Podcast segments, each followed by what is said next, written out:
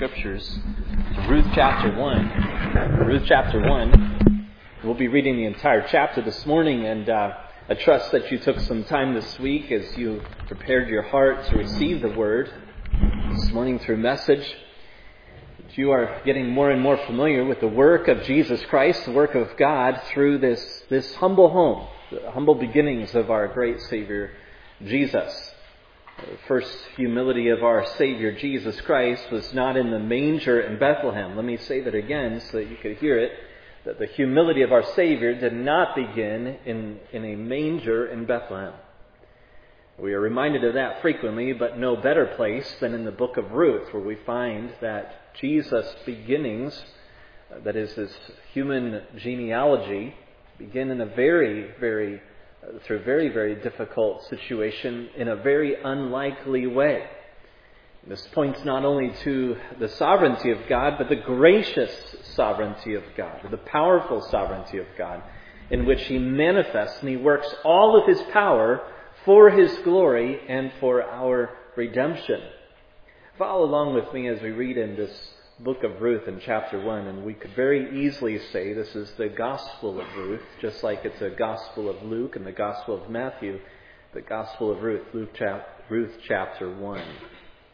In the days when the judges ruled, there was a famine in the land, and a man of Bethlehem in Judah went to sojourn in the country of Moab, he and his family and his two sons. The name of the man was Elimelech, and the name of his wife Naomi, and the name of his two sons were Mahlon and Chilion.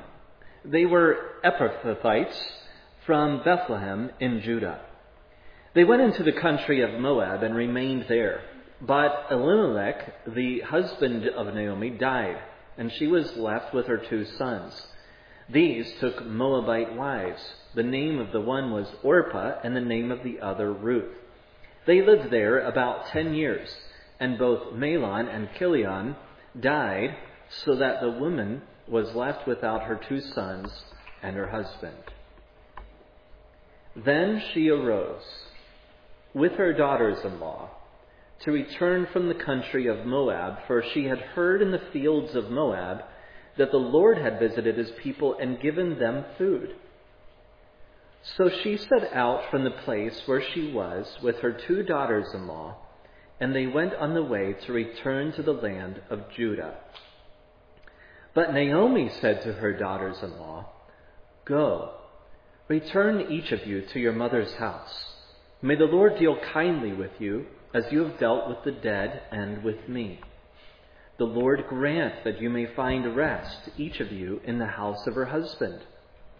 Then she kissed them, and they lifted up their voices and wept. And they said to her, "No, we will return with you to your people." But Naomi said, "Turn back, my daughters. Why will you go with me? Have I yet sons in my womb, that they may become your husbands?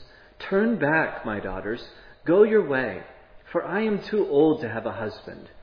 If I should say I have hope, even if I should have a husband this night and should bear sons, would you therefore wait till they were grown? Would you therefore refrain from marrying? No, my daughters, for it is exceedingly bitter to me for your sake that the hand of the Lord has gone out against me." Then they lifted up their voices and wept again. And Orpah kissed her mother-in-law, but Ruth clung to her. And she said, "See, your sister-in-law has gone back to her people and to her gods. Return after your sister-in-law." But Ruth said, "Do not urge me to leave you or to return from following you. For where you go, I will go, and where you lodge, I will lodge. Your people shall be my people, and your God, my God. Where you die, I will die, and there I will be buried. May the Lord do so to me, and more also, if anything but death parts me from you." And when Naomi saw that she was determined to go with her, she said no more. So the two of them went on until they came to Bethlehem. And when they came to Bethlehem, the whole town was stirred because of them. And the women said, "Is this Naomi?" She said to them, "Do not call me Naomi. Call me Mara, for the Almighty has dealt very bitterly with me. I went away full, and the Lord has brought me back empty. Why call me Naomi, when the Lord has testified against me, and the Almighty has brought calamity upon me? So Naomi returned, and Ruth the Moabite, her daughter-in-law, with her, who returned from the country of Moab, and they came to Bethlehem at the beginning of barley harvest. May God bless the reading of His word among His people. Would you pray with me? Well, Heavenly Father, again, our eyes have not set their sights upon anything so holy and pure as we have now all this week. For all around this world we have seen the grass wither and the flower fade, but the word of the Lord, it stands forever, because it is pure, and it is by the faithful mouth of our great God. And so we have set our hearts before you this morning. We pray that the eyes and the ears of our hearts might behold wondrous things of your grace. And Father, I pray for the heart that may be hurting this morning, like Naomi, that they might be encouraged and lifted up and filled up like you did, Naomi. And Father, for those who are far off from the hearing and the sound of your word, and even the knowledge of your covenant, much like Ruth was, then Father, we pray this morning that, that you would be faithful to call unto them, that they might come into the house of plenty and find in you measureless grace. Father, we pray that you might do your wonderful work through the preaching of the word of God, which you have ordained to change the hearts of men. And I submit myself to you as your servant, that I would faithfully proclaim everything that Jesus has commanded me to do, that the Spirit also would be faithful to apply these things to our hearts. And we pray this all in Jesus' name. Amen. The title of the message this morning is God's Faithfulness in Our Emptiness. It appears that in, in this passage that Yahweh, which by the way is the, the name Jehovah, which is indicated in our Bibles as the capital letters L O R D. And when you see those in your Bible, that word in your Bible, all capitalized, it is different than the other word, Lord, that does not have capital letters. It is signifying this covenant-keeping faithfulness of God, the God of Israel, the one who formed the covenant and said he would, until everlasting, unto everlasting, he would be faithful to himself firstly and to his people. And the name for that faithfulness of God is, in fact, Yahweh, or we call it what we say Jehovah, indicated by the word Lord. And it seems that the Lord has returned his favor unto the area around Bethlehem, if not all of Israel, we do not know. And in this passage we see that Naomi will return to Bethlehem and set the stage for a potential, what we think is going to be the potential for a resolution of the crisis, because we have been alarmed, we have been alerted to learn in the first five verses that there is a, a very dramatic situation unfolding in her life. Things really, as it were, don't, do not seem to be able to get much worse than how it is for Naomi. And so we feel primed and ready, even if we had not ever read this book, as if we had never read this book, we feel really ready to find out what is next for Naomi. Does it keep going down or does it get better? And the first five verses just say it's really, really bad. And, and as we find out, the, the, the writer of this book says, but it gets better. So we find out that there is a potential for resolution. And, and as we know, it is, in, in fact, just an unthinkable and an impossible resolution from man's point of view. We find out that because of these, this situation, even because of the sinfulness of man, the unbelief of man, the faithlessness of a, of a family, we find that the Savior will come. And by the way, this is the theme of salvation for you and I, and that is while God is, while we are unfaithful, God is faithful. And He remains faithful. He is still faithful to this day. And the focus in this passage this morning in verses six through twenty-two really is on the conversation, the dialogue between Naomi and her daughters, and specifically as it would turn out, between her and Ruth.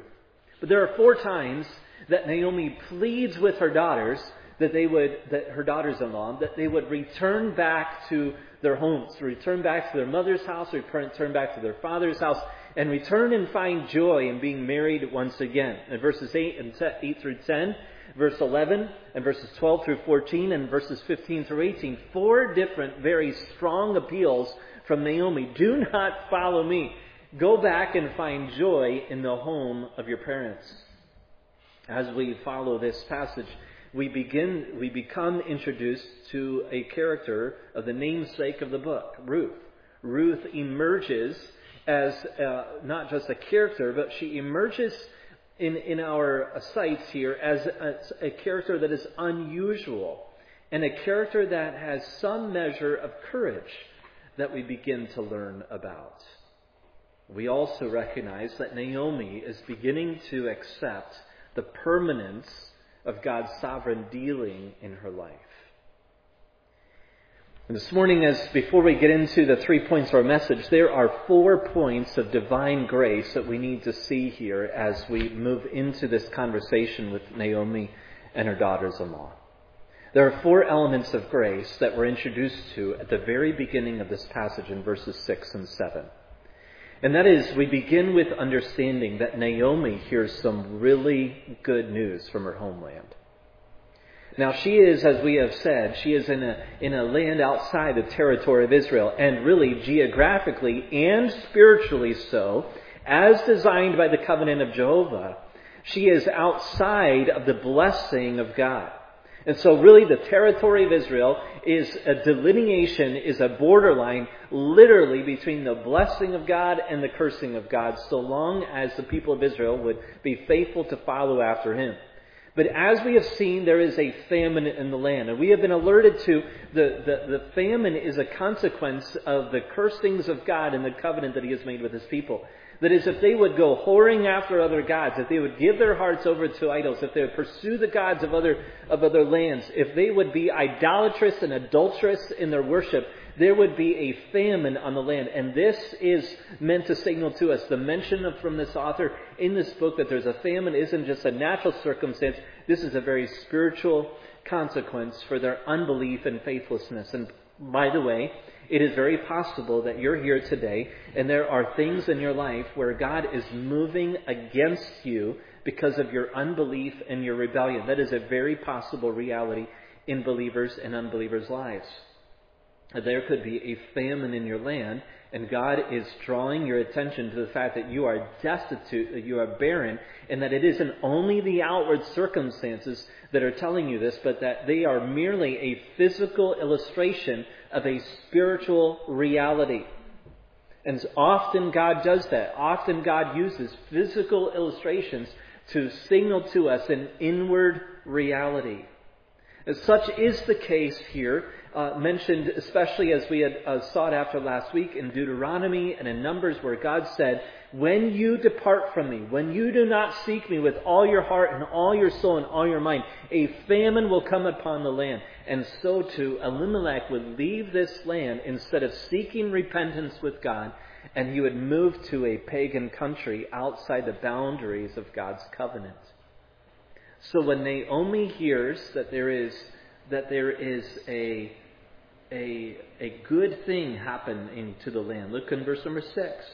That the Lord had visited his people and given them food. She hears this.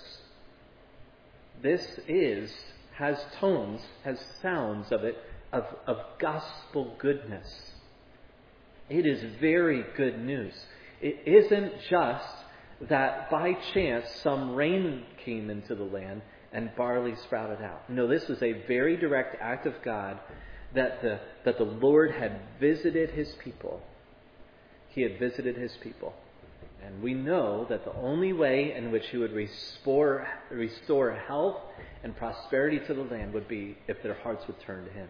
So she's hearing really good news from her homeland. Secondly, another point of divine grace is that we hear what the news tells us about, that Jehovah has intervened on behalf of his people, that he has been faithful, that when they returned to him, when they turned towards him in repentance and contrition and brokenness in heart and repenting of their sin and turning towards him, that he restored unto them everything that he said he would. And by the way, believer, this is true.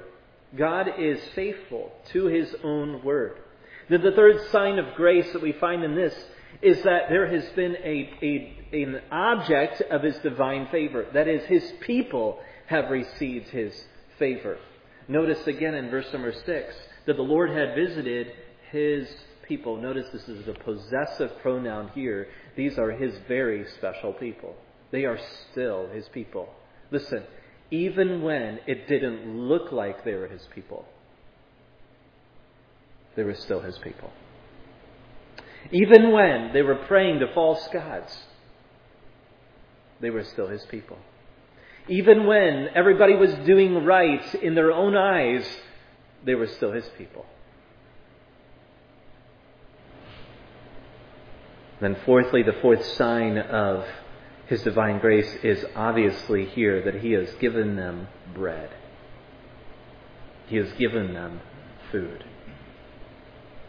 And so these four signs introduce to us that there is a faithfulness of God that we're going to look at and follow and see how is this faithfulness of God in the land of Israel going to become evident or evidence itself in a very personal way, because we're given names here now. So the faithfulness of God is great, and it is to all peoples, but also the faithfulness of God is to you and I. It is to particular people with names. And listen, put your name here in this book. God is faithful to you. God is faithful to you. Now, outside of the requirements of the canon, it is entirely possible, and let me just, if our imagination suggests this, that there, there could very well be a book written about your life here. And let me just correct that. There could very well be a book written about God's faithfulness in your life. And that's what this book is like. You see, this book isn't about Ruth. It's not about Naomi. It's not about Elimelech, and it's not about Israel, and it's not about food, and it's not about a pledge. It's about a faithful God. And the writer of this book is signaling to us that he is about ready to unfold for us just how wonderfully, graciously, and mercifully God has moved towards an individual, Ruth, work through one person's life who will impact, in a matter of fact, all of our lives here this morning. So number one, let's look at this. God is faithful even when we are unfaithful. We had already read this passage this morning in our meditation time this morning, but in First Timothy two thirteen, the Apostle Paul reminds the faithful uh, son, uh, preacher uh, Timothy, he says, if we are faithless, he remains faithful, for he cannot deny himself. Listen, as we begin to unpack what's taking place here, we recognize that God blesses, God turns towards those who repent. You see, the return of the Jehovah's um, favor is a response to those who are repenting. In Deuteronomy seven, twelve through fifteen, eleven, thirteen through fifteen, remind us of God's covenant promise to the people. When you go astray, God prophesies to his people, I will not. God is nothing like us. He is entirely faithful. He stands untouched, unfazed, unflinching in opposition to our faithlessness. But particularly in this book, we're going to find, again, not just not just a broad spectrum of people, but, but we find that there is one who by name is faithful, Boaz. We're going to learn about him in the next chapter, but we're going to find about one man who, tell us the name of one person, who at least one person was repenting, one person was just, one person had sought after the Lord, and this was a man named Boaz. Now as Naomi in verses eight, verse number eight, look down at your Bibles, as she pleads with her daughters-in-law, she says in verse number eight, go return each of you to your mother's house. May the Lord deal kindly with you. That word kindly is a very familiar word for us in the Old Testament. It is, it is translated in, very, in many different ways, but it is the word that often is translated as mercy or steadfast love. It is the Hebrew word chesed. Chesed has more than one word in the English language to be translated into. It is the idea in this in this verse here, in this translation, says kindly. It is a term of endearment and commitment. So it isn't an impersonal kindness, okay? It is a, a term of endearment and commitment. It is a covenant faithfulness. It is the word mercy, but it can also mean the word grace.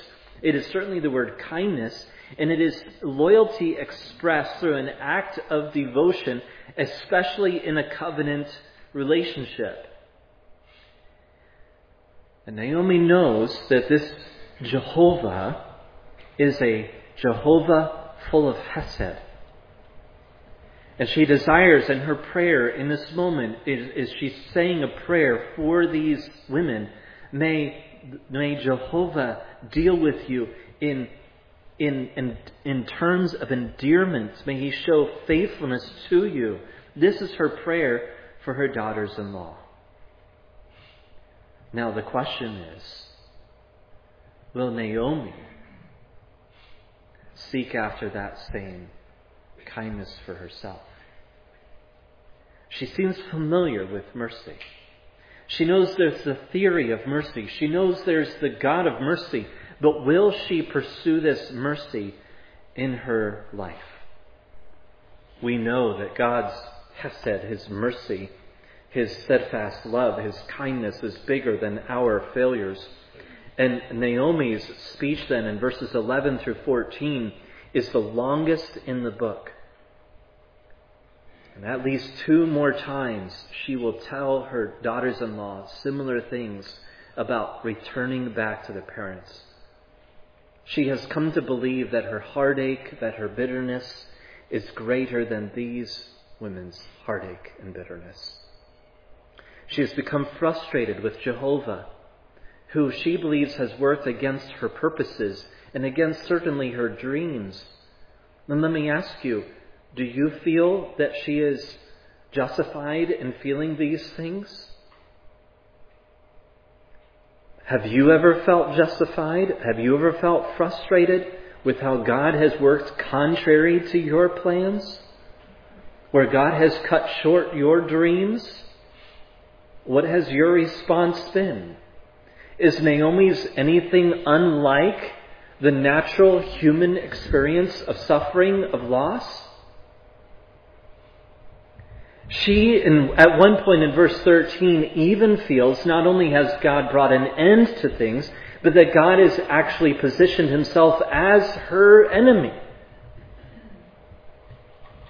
That he is on the other side of the line from her, working entirely against her in every way. She has come to believe that she is not merely the victim of adverse circumstances that would happen by chance, but she has come to believe that she is a victim of Jehovah's violence. She feels hurt by God. In, in common words, in juvenile words, God hurt her feelings. And not to diminish in any way that, that out of the naivety of those words, but she is deeply wounded by the dealings of God. She recognizes this isn't just life and chance that has happened, but that God has dealt harshly with her. And she accuses God of an injustice towards her. We recognize that in Naomi, her faith is not as mature or biblical as we might like to think. Like in verse number fifteen, look in verse fifteen, and she says, "See, your sister-in-law has gone back to her people and to her gods. Return after your sister-in-law." We see this, that she is she is betraying here that that it's okay. My God might not be the one you want to follow. I'm not sure I want to follow him now either. It's not very mature. It's not very refined. And often God does deal with us in, in the messiness of our faith. Often God is not afraid to touch us where he knows we are weak. God does not reserve trials for our faith for when we are strong. God knows where to meet us right where we are in the middle of the unbelief, in the middle of the faithlessness of our journey of faith. And as I say that, I'm terrified to say that as a reality. And Naomi doesn't have her acts together. She's not, if you would say, worthy. Her faith doesn't measure up to the proportion of this test. It's more than she can take. She's devastated. And everything's just raw. It's just coming out in her conversation with these women. This is, this is how I am. This is how I view God.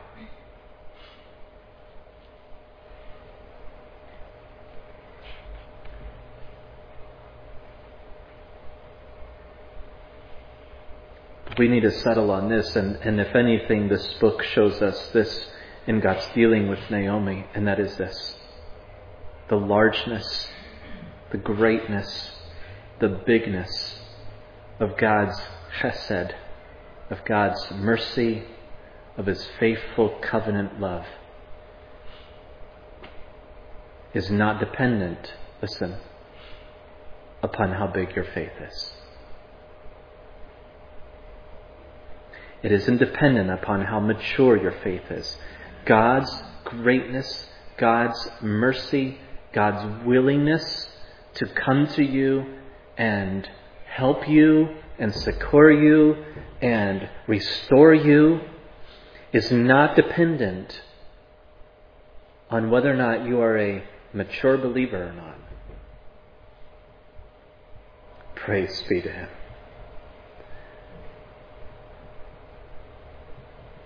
Because we sit in a company that all of us are undone when we look at how great our faith is in here. God's faithfulness is not dependent upon our faithfulness. And God is faithful to Naomi even when she believes He's not being faithful to Naomi. Aren't you thankful that God doesn't say, okay then, I'll just be the kind of God you want me to be, or you believe me to be. If you think I'm not faithful, I'll show you not faithful.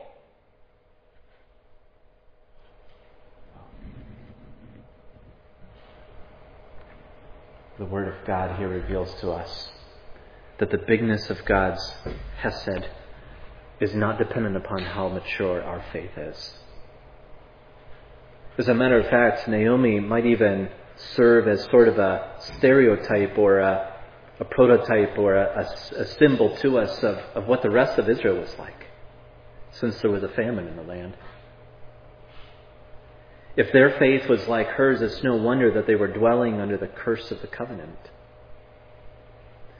But secondly, not only is God faithful even when we are faithless, but secondly, God does not limit the blessings of His grace for those who seem most likely. And, and in some ways, there is something that rubs our conscience this morning. This, it, it, as we sit here and we think, in some ways, I think many of us, if all of us were honest, we might even think that if anybody's worthy of at least some grace, it might be us.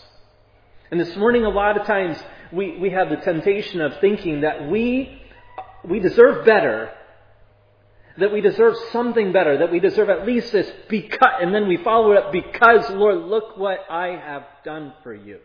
Or look what I have not done. I'm, I'm not that bad of a person, so I deserve this. And we have this sort of scale. But the fact is that God does not limit the blessings of His grace for those who seem most likely. And this really ought to undo us in this way. You see, God is determined, as this book reveals, to establish the messianic line through the family of David. That's what God is up to. And there are none that will be beyond the reach of God's grace. There will be none that will, are beyond the reach of God's grace to be entered into His covenant blessings. Listen, at one time it appeared like you and I were, were far beyond the reaches of God's grace by human merit. And there are none who are far, who are outside the reach of God's grace, not even the barren, not even the widow, and not even the pagan Moabite. And notice that all three of these combine into to characterize Ruth. She is a widow, and she is barren, and she is a Moabite. All of those things, all of those things become answered in this book. But with a gospel purpose. So God does not limit His blessings to those that just seem, you know, likely. The fact is that we find here that Ruth, as we study her and hear what she has to say, we recognize that she likely has an imperfect view of Jehovah.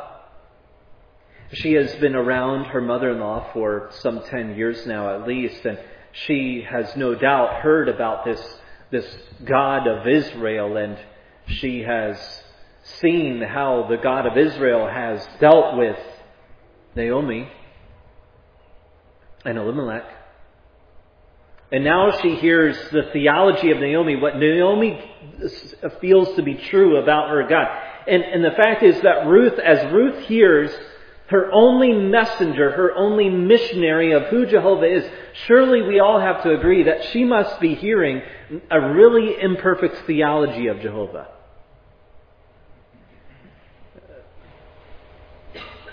And Naomi even is bidding her daughters-in-law, don't follow me back to my the land of my God. But Ruth seems to do something that we don't anticipate her doing. She seems to stand up here and take charge of the moment. By the way, let me park on that just for a moment.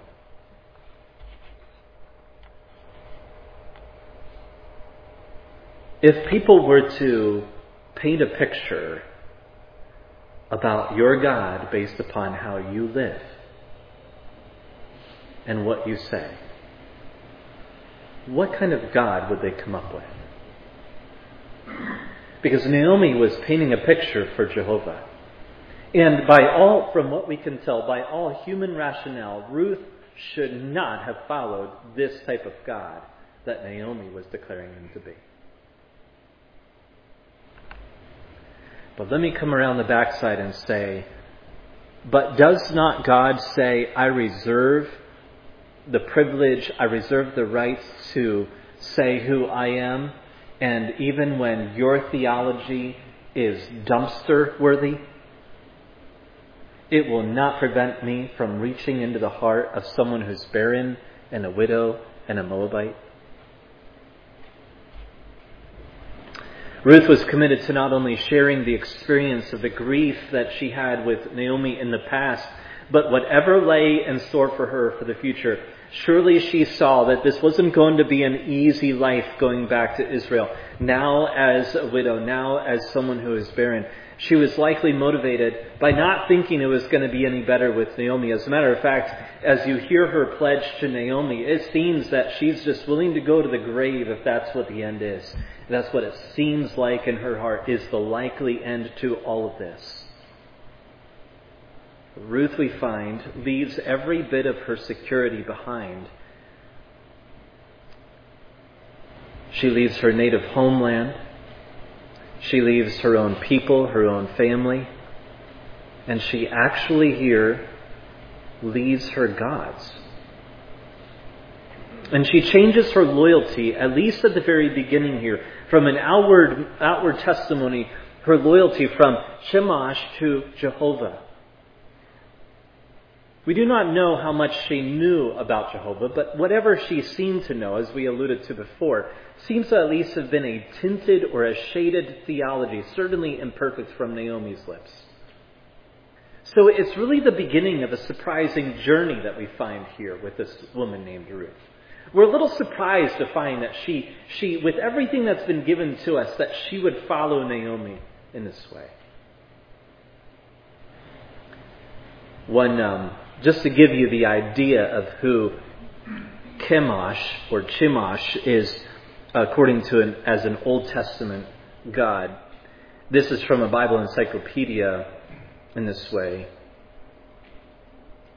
There's an inscription found on an ancient ruin that uh, seems similar to um, this author says too how Israel would describe their own God, Jehovah. And he says, we cannot fail to notice the lack of the higher moral and spiritual elements supplied to the religion of Israel by the prophets. And he said, it is indeed evident that there was a difference between Yahweh, how Jehovah dealt with the Israelites, and the, the description given of Chemosh. For Yahweh, as the inscription uh, betrays, shows that He is a God full of grace and long-suffering and leads even the erring back to himself. But Chemosh chastises with his indignation and accepts only horrible propitiatory gifts. Israel, by contrast, their God is appeased with the offering of a pure and obedient heart. But Chemosh was only pleased with, with cannibalistic, bloody sacrifices. As a matter of fact, in order to appease for the sins a father underneath the rule and the, the god Chemosh, a father would sometimes need to sacrifice his own son to appease the requirements of the religion. This is the religion that Ruth had been following. Now, by contrast, she's going to learn of this Jehovah of Israel. We're not sure, again, all of what she knew, but she was about ready, I believe, to be very surprised that this God, well, as it would turn out, this God, instead of demanding your son, would demand his son for your sake. So Ruth gives an oath here, and it has several covenant-type language, almost like a pledge. And often this, uh, some of the language used in here is, is so beautiful and so typical of, of such a loyal covenant that it's used in the purposes of a wedding vow. I know parts of this were used in, in our wedding vow twenty-three years ago. And it is uh, a beautiful uh, form of allegiance. Sadly, as a, as a matter of cultural note, this oath is also read by those who have other views and unbiblical views of what marriage is and what... Um, what a relationship is as a heterosexual relationship. And they find this to be actual grounds for almost an incestuous homosexual relationship in this book. Be, be alarmed, be alert to that, that this is seen as that so often. So many other passages are twisted in this way, and this is seen as proof of this covenant loyalty of a marriage-like relationship between Ruth and Naomi, as disgusting as it sounds. From a righteous perspective, we can see all the elements of a redeemed relationship here, especially even one that improves.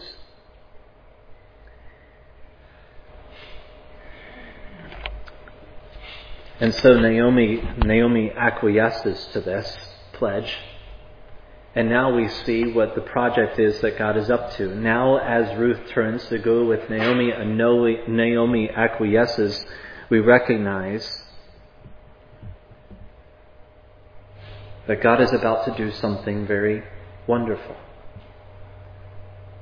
And this woman, Naomi, as she's suffering, seems to have some sort of, like someone opened the window on a hot day to bring in some relief. Here, this woman who has borne incredible suffering, now as she enters into Jerusalem, even though Ruth is with her, she identifies herself as Mara. Now, the name Naomi means pleasant. It means a refreshing place. It means the idea of the goodness and kindness of God. It comes from actually the root of the Hebrew word that identifies God as being the supply, of being the one who is sufficient, that you would have no emptiness.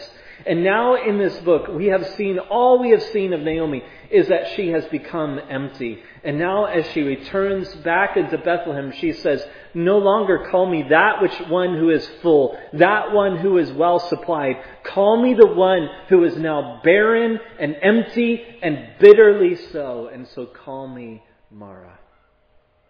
She was full when she left Bethlehem ten years ago.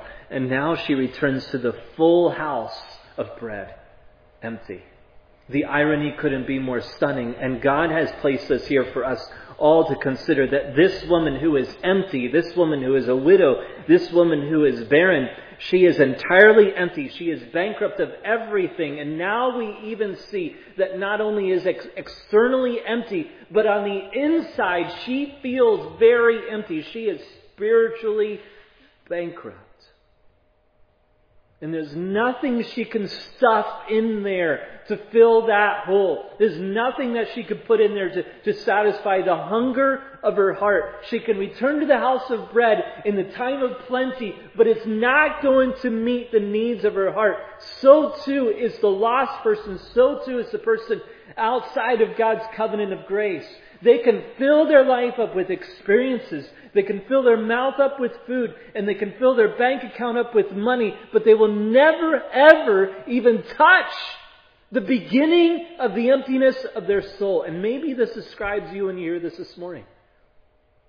Maybe you're grasping after everything else that is all outside, and you think if circumstances could just work out this way, and sometimes they might by God's mercy, and if sometimes and, and if if I could just get this, and if I could have this, and if this could be restored unto me, and sometimes even by God's mercy, God is kind to those who are far off like He was Ruth, and He could be kind to you in the same way.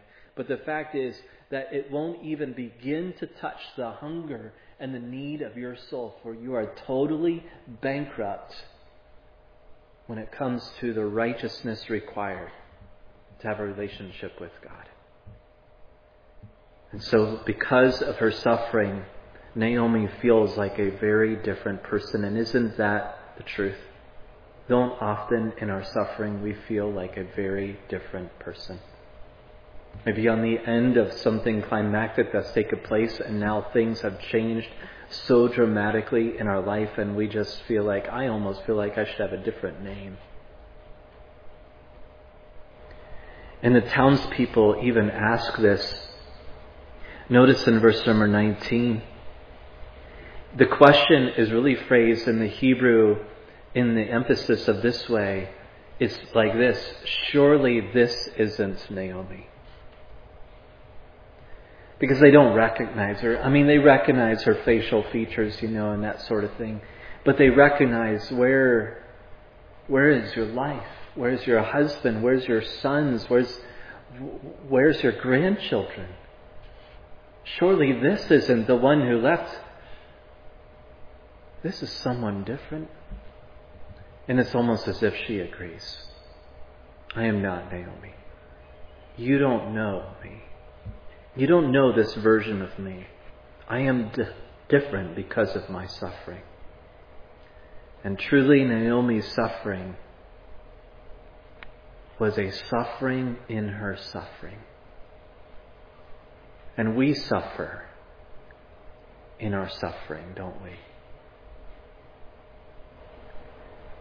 Because often in our unbelief, we suffer in our suffering. Because often in our faithlessness, we suffer in our suffering. And our suffering is often more complicated than just the physical, the material world. And Naomi charges God in the third person, and she says to them, look in verse number twenty, for the Almighty has dealt very bitterly with me. This is a very impersonal and, by the way, a third-person reference to God.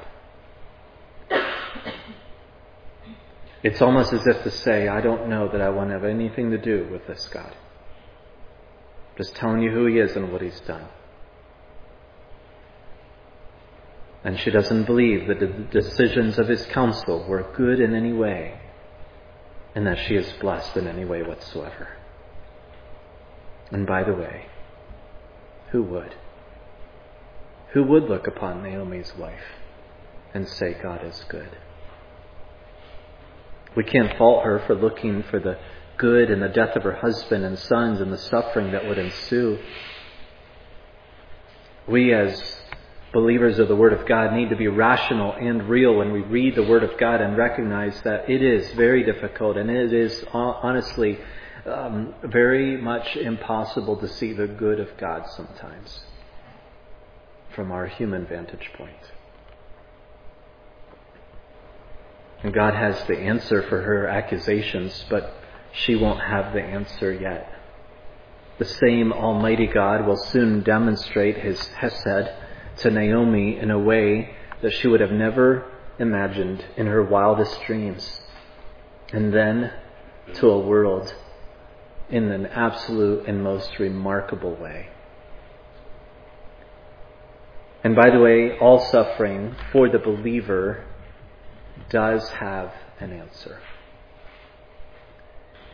And you're waiting for me to say it's in time to come. But often it does not seem to be in the now, but it is most absolutely and definitely in the now. Even though Naomi was pitting herself against Jehovah, Jehovah wasn't having anything of it. God was not against Naomi. And He's not against you and I in our suffering. He's not against the child of God. And so the answer to suffering is in the now, not just in the future when He unveils and says, here's what I've done, here's why I've done it, but it's in the now too. God is on our side. In a slight way, we may see a sign that Naomi acknowledges that what they had done by the moving to Moab was wrong. We might see her at least, we we, we, we might see a suggestion, we shouldn't have ever left here because God has dealt with us very harshly. She was realizing that they had stepped outside the covenant to get what they wanted, and they paid dearly for it. But thirdly, I want us to look this morning at what the purpose of God's commands are. Why would God keep a family who was just seeking after food? They were seeking after welfare, wives from Moab, in Moab. Why why couldn't they just leave Bethlehem? Why why why was it such a big deal to God that they that they wouldn't that, that they would obey His word and stay and remain during this time of famine and drought? Well, Psalm one nineteen, I encourage you to turn there. Please turn with me to Psalm one nineteen. And the psalmist reminds us of the wisdom of God's commands. But not only does he remind us of the wisdom of God's commands and the faithfulness of His testimonies, but in this blessed psalm, this wonderful psalm, the psalmist alerts us to and actually uses as a foundation of praise the goodness, the pleasantness of God's commands. Now, so often we hear that that, that is... That, that, that God's commands are good, and it rubs us the wrong way. We would rather not think of His commands as good because they seem to be so limiting to us. They seem to constrain us from what we really want to do. They seem to hold back, us back from our own liberty and our own pleasure. But listen to how the psalmist describes the goodness and pleasantness of God's commands, beginning in verse fourteen. In the way of your testimonies, I delight as much as in all riches. In verse thirty-three, teach me, O Lord, the way of your statutes, and I will keep it to the end. Give me understanding that I may keep your law and observe it with my whole heart. Lead me in the path of your commandments, for I delight in it. Do you delight in the commandments of God? Verse sixty-seven, before I was afflicted, I went astray, but now I keep your word. Before you are good and you do good. Teach me your statutes. Teach me more of your law, God. Teach me more of your desire. Tell me more about your will for me. I want to do it. Before I was going my own way and I was ruining my life. But I have found your commands and they have become a delight, he says in verse ninety-two. If your law had not been my delight, I would have perished in my affliction. And listen, that is a truthism right there. If God's law is not our delight, we will perish in affliction. It is an absolute truth. Verse ninety-seven. Oh, how I love your law. It is my meditation all the day. Do you love the Word of God? Even when God is telling you what to do that runs contrary to what you want to do, do you love the Word of God in such a way? Look in one oh three and one oh four. How sweet are your words to my taste, sweeter than honey to my mouth. Through your precepts I get understanding. Therefore, I hate every false way. one twenty-seven. Therefore, I love your... What's the next word? Say it out loud. Commandments. I love your commandments. Are you serious? Above gold. one sixty-one. Princes persecute me without cause, but my heart stands in awe of your words. I rejoice at your word like one who finds great spoil. I hate and abhor falsehood, but I love your law. Seven times a day I praise you for your righteous rules. Great peace have those who love your law. Nothing can make them stumble. I hope for your salvation, O Lord, and I do your commandments. My soul keeps your testimonies. I love them exceedingly. I keep your precepts and testimonies, for all my ways are before you. Then the psalmist, he, he just he just puts this nice little capstone at the end in Psalm one nineteen, one seventy-six, the very last one. He says, I have gone astray like a lost sheep. And notice there's a prayer here. Seek after me. Seek your servant. For I do not forget your commandments. And let me ask you this. Was God seeking after Naomi? She had not forgotten his commandments. She knew his commandments. And she knew they had willingly stepped outside the bounds to pursue something other than delighting in the law of God. And she was afflicted. And God was seeking after Naomi. Naomi admits the inevitability of suffering when you go outside the bounds of God's commands. And they arrive in Bethlehem at the beginning of the barley season. Probably, by the way, on the calendar around late April to midway, mid-May. And upon her return, her bitterness is expressed in such a way that it suggests a stark contrast. She, in this passage, does not appear to have renewed joy like the townspeople do. God has done a work in the heart of the people in Bethlehem. They have turned their heart back to the Lord. And God has responded in his faithfulness and blessed them with bountiful harvest. And these women are excited. There seems to be a joy, and her Mara-ness stands in stark contrast to this. And they are, if you will, if you would say it this way, they are being a testimony to her as they welcome her and receive her back with joy. There has been a new heart in them. She's empty, and she's still searching. She's searching for fullness and bread from other than God himself. And so we see a contrast.